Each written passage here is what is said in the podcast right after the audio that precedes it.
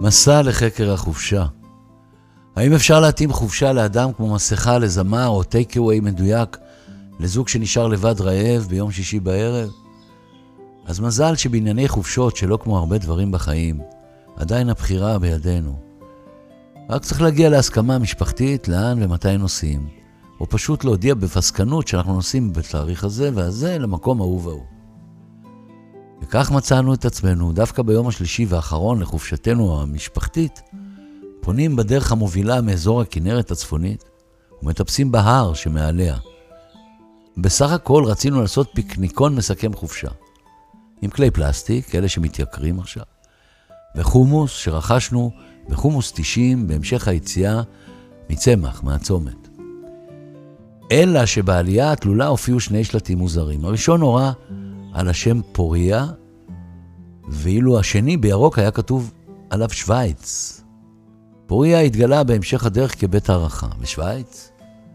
אוקיי, הייתי בשוויץ הרבה פעמים, ותמיד היו בהרים ואגמים נהדרים, אבל הרועה עם הכבשים שעשו דינג דונג לא הותיר מקום לספק שלא היינו בסוויצרלנד, אלא ביזרעאלנד.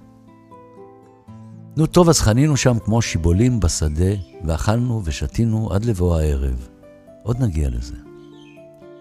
לא, לא היינו במופע הישרדות, אלא במופע לחקר החופשה. כלומר, ניסינו לשבור שגרה ולצאת מהחיים הדפוסים לשלושה ימים בחופשה ארץ-ישראלית שנהייתה אופנתית. מאז נמנענו מלנסוע לחולה, חוץ לארץ, מהסיבות הידועות.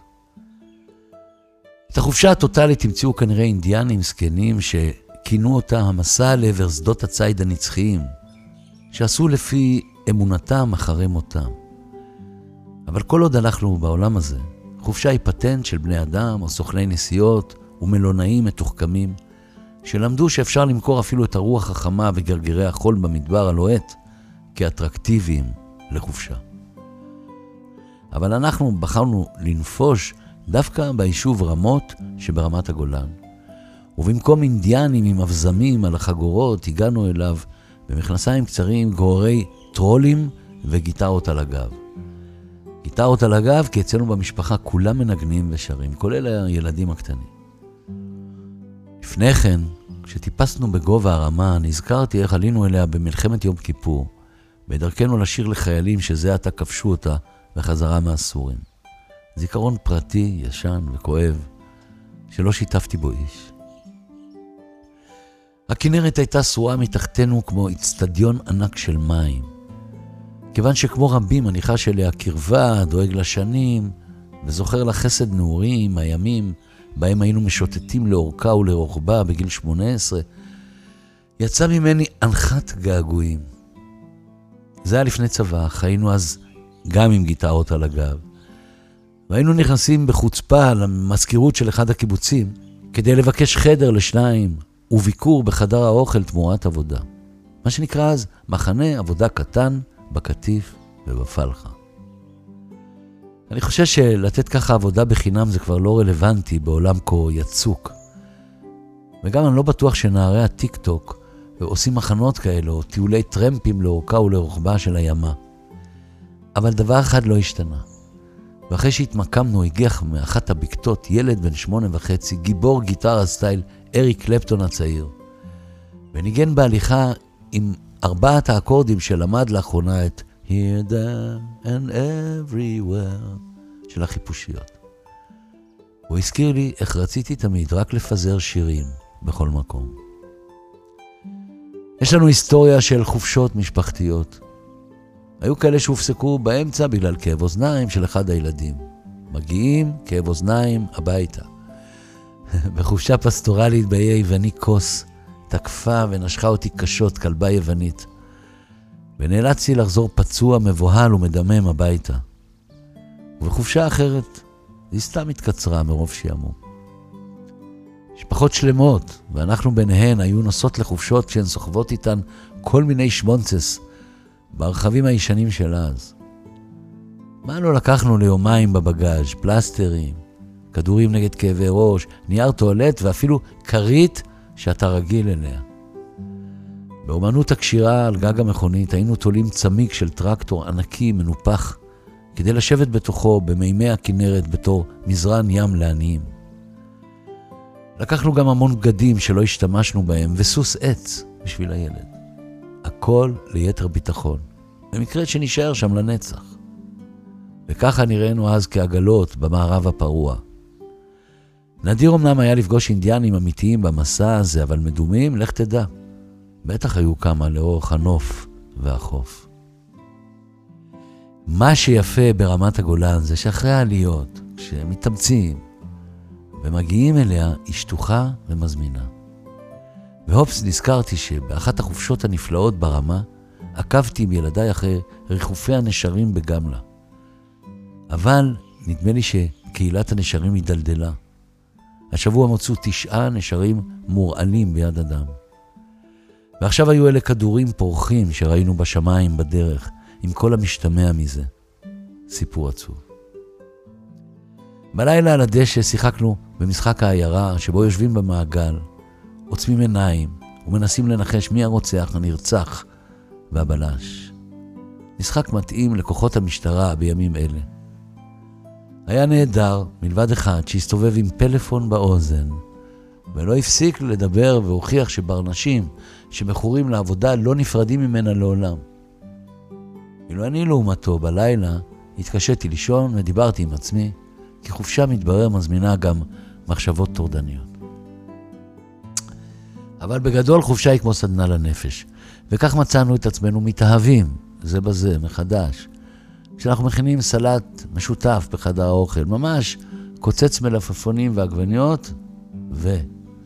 מי שרב עם מישהו השלים מיד. וגם פתחנו חסימות וצ'קרות בעזרת דיבורים חשופים וחמלה הדדית.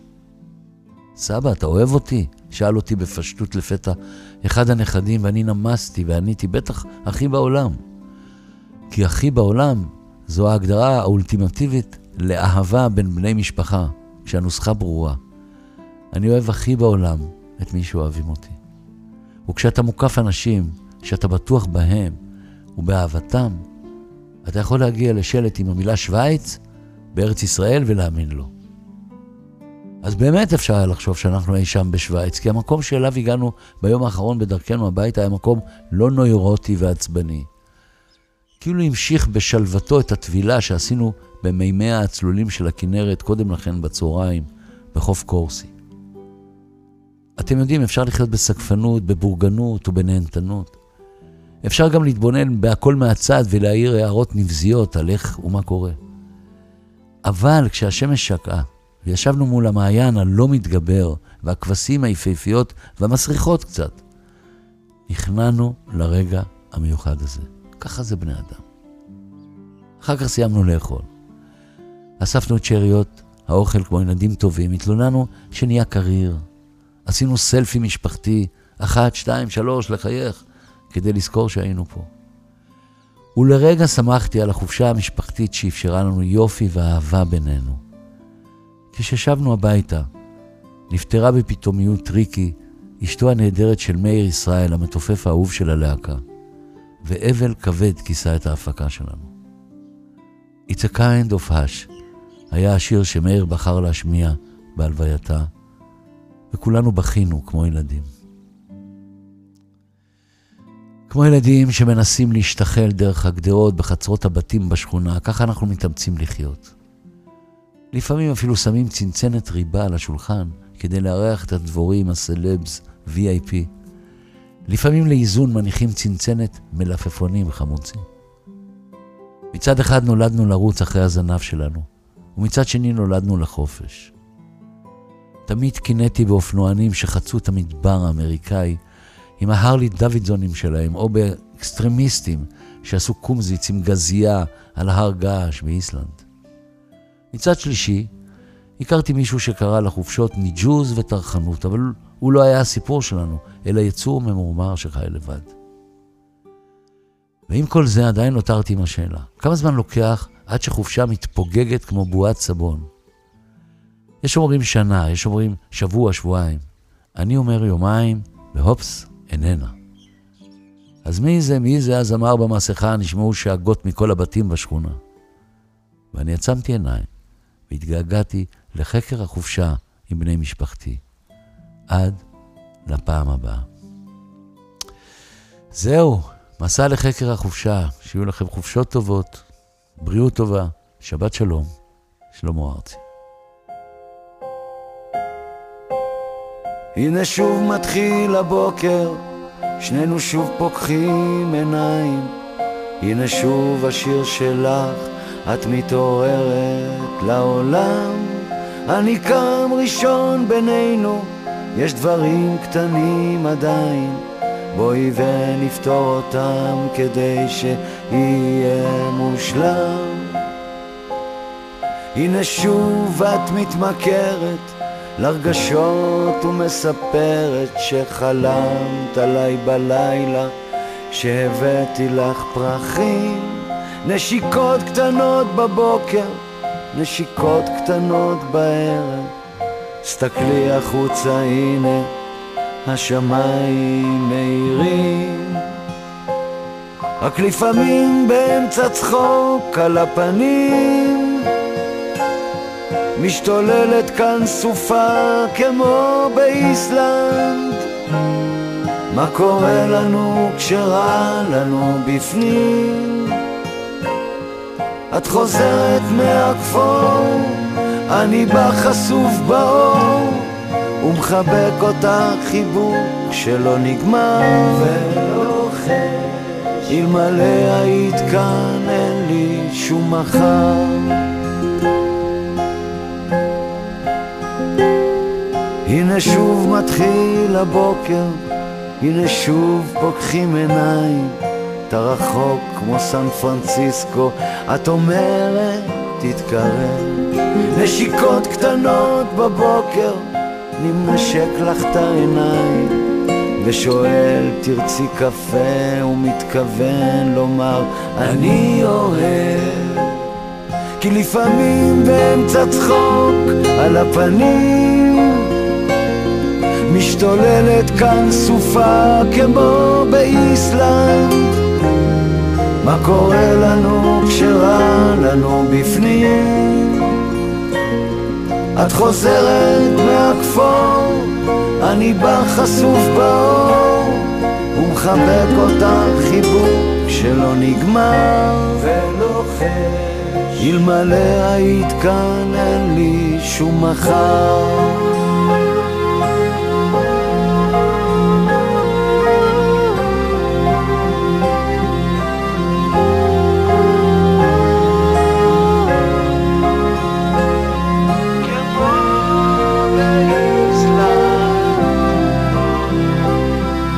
לפעמים באמצע צחוק על הפנים משתוללת כאן סופה כמו באיסלנד מה קורה לנו כשרע לנו בפנים?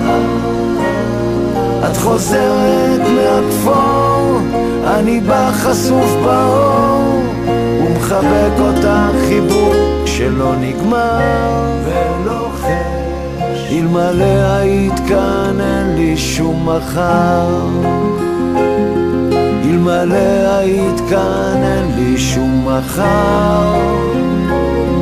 אלמלא היית כאן אין לי שום מחר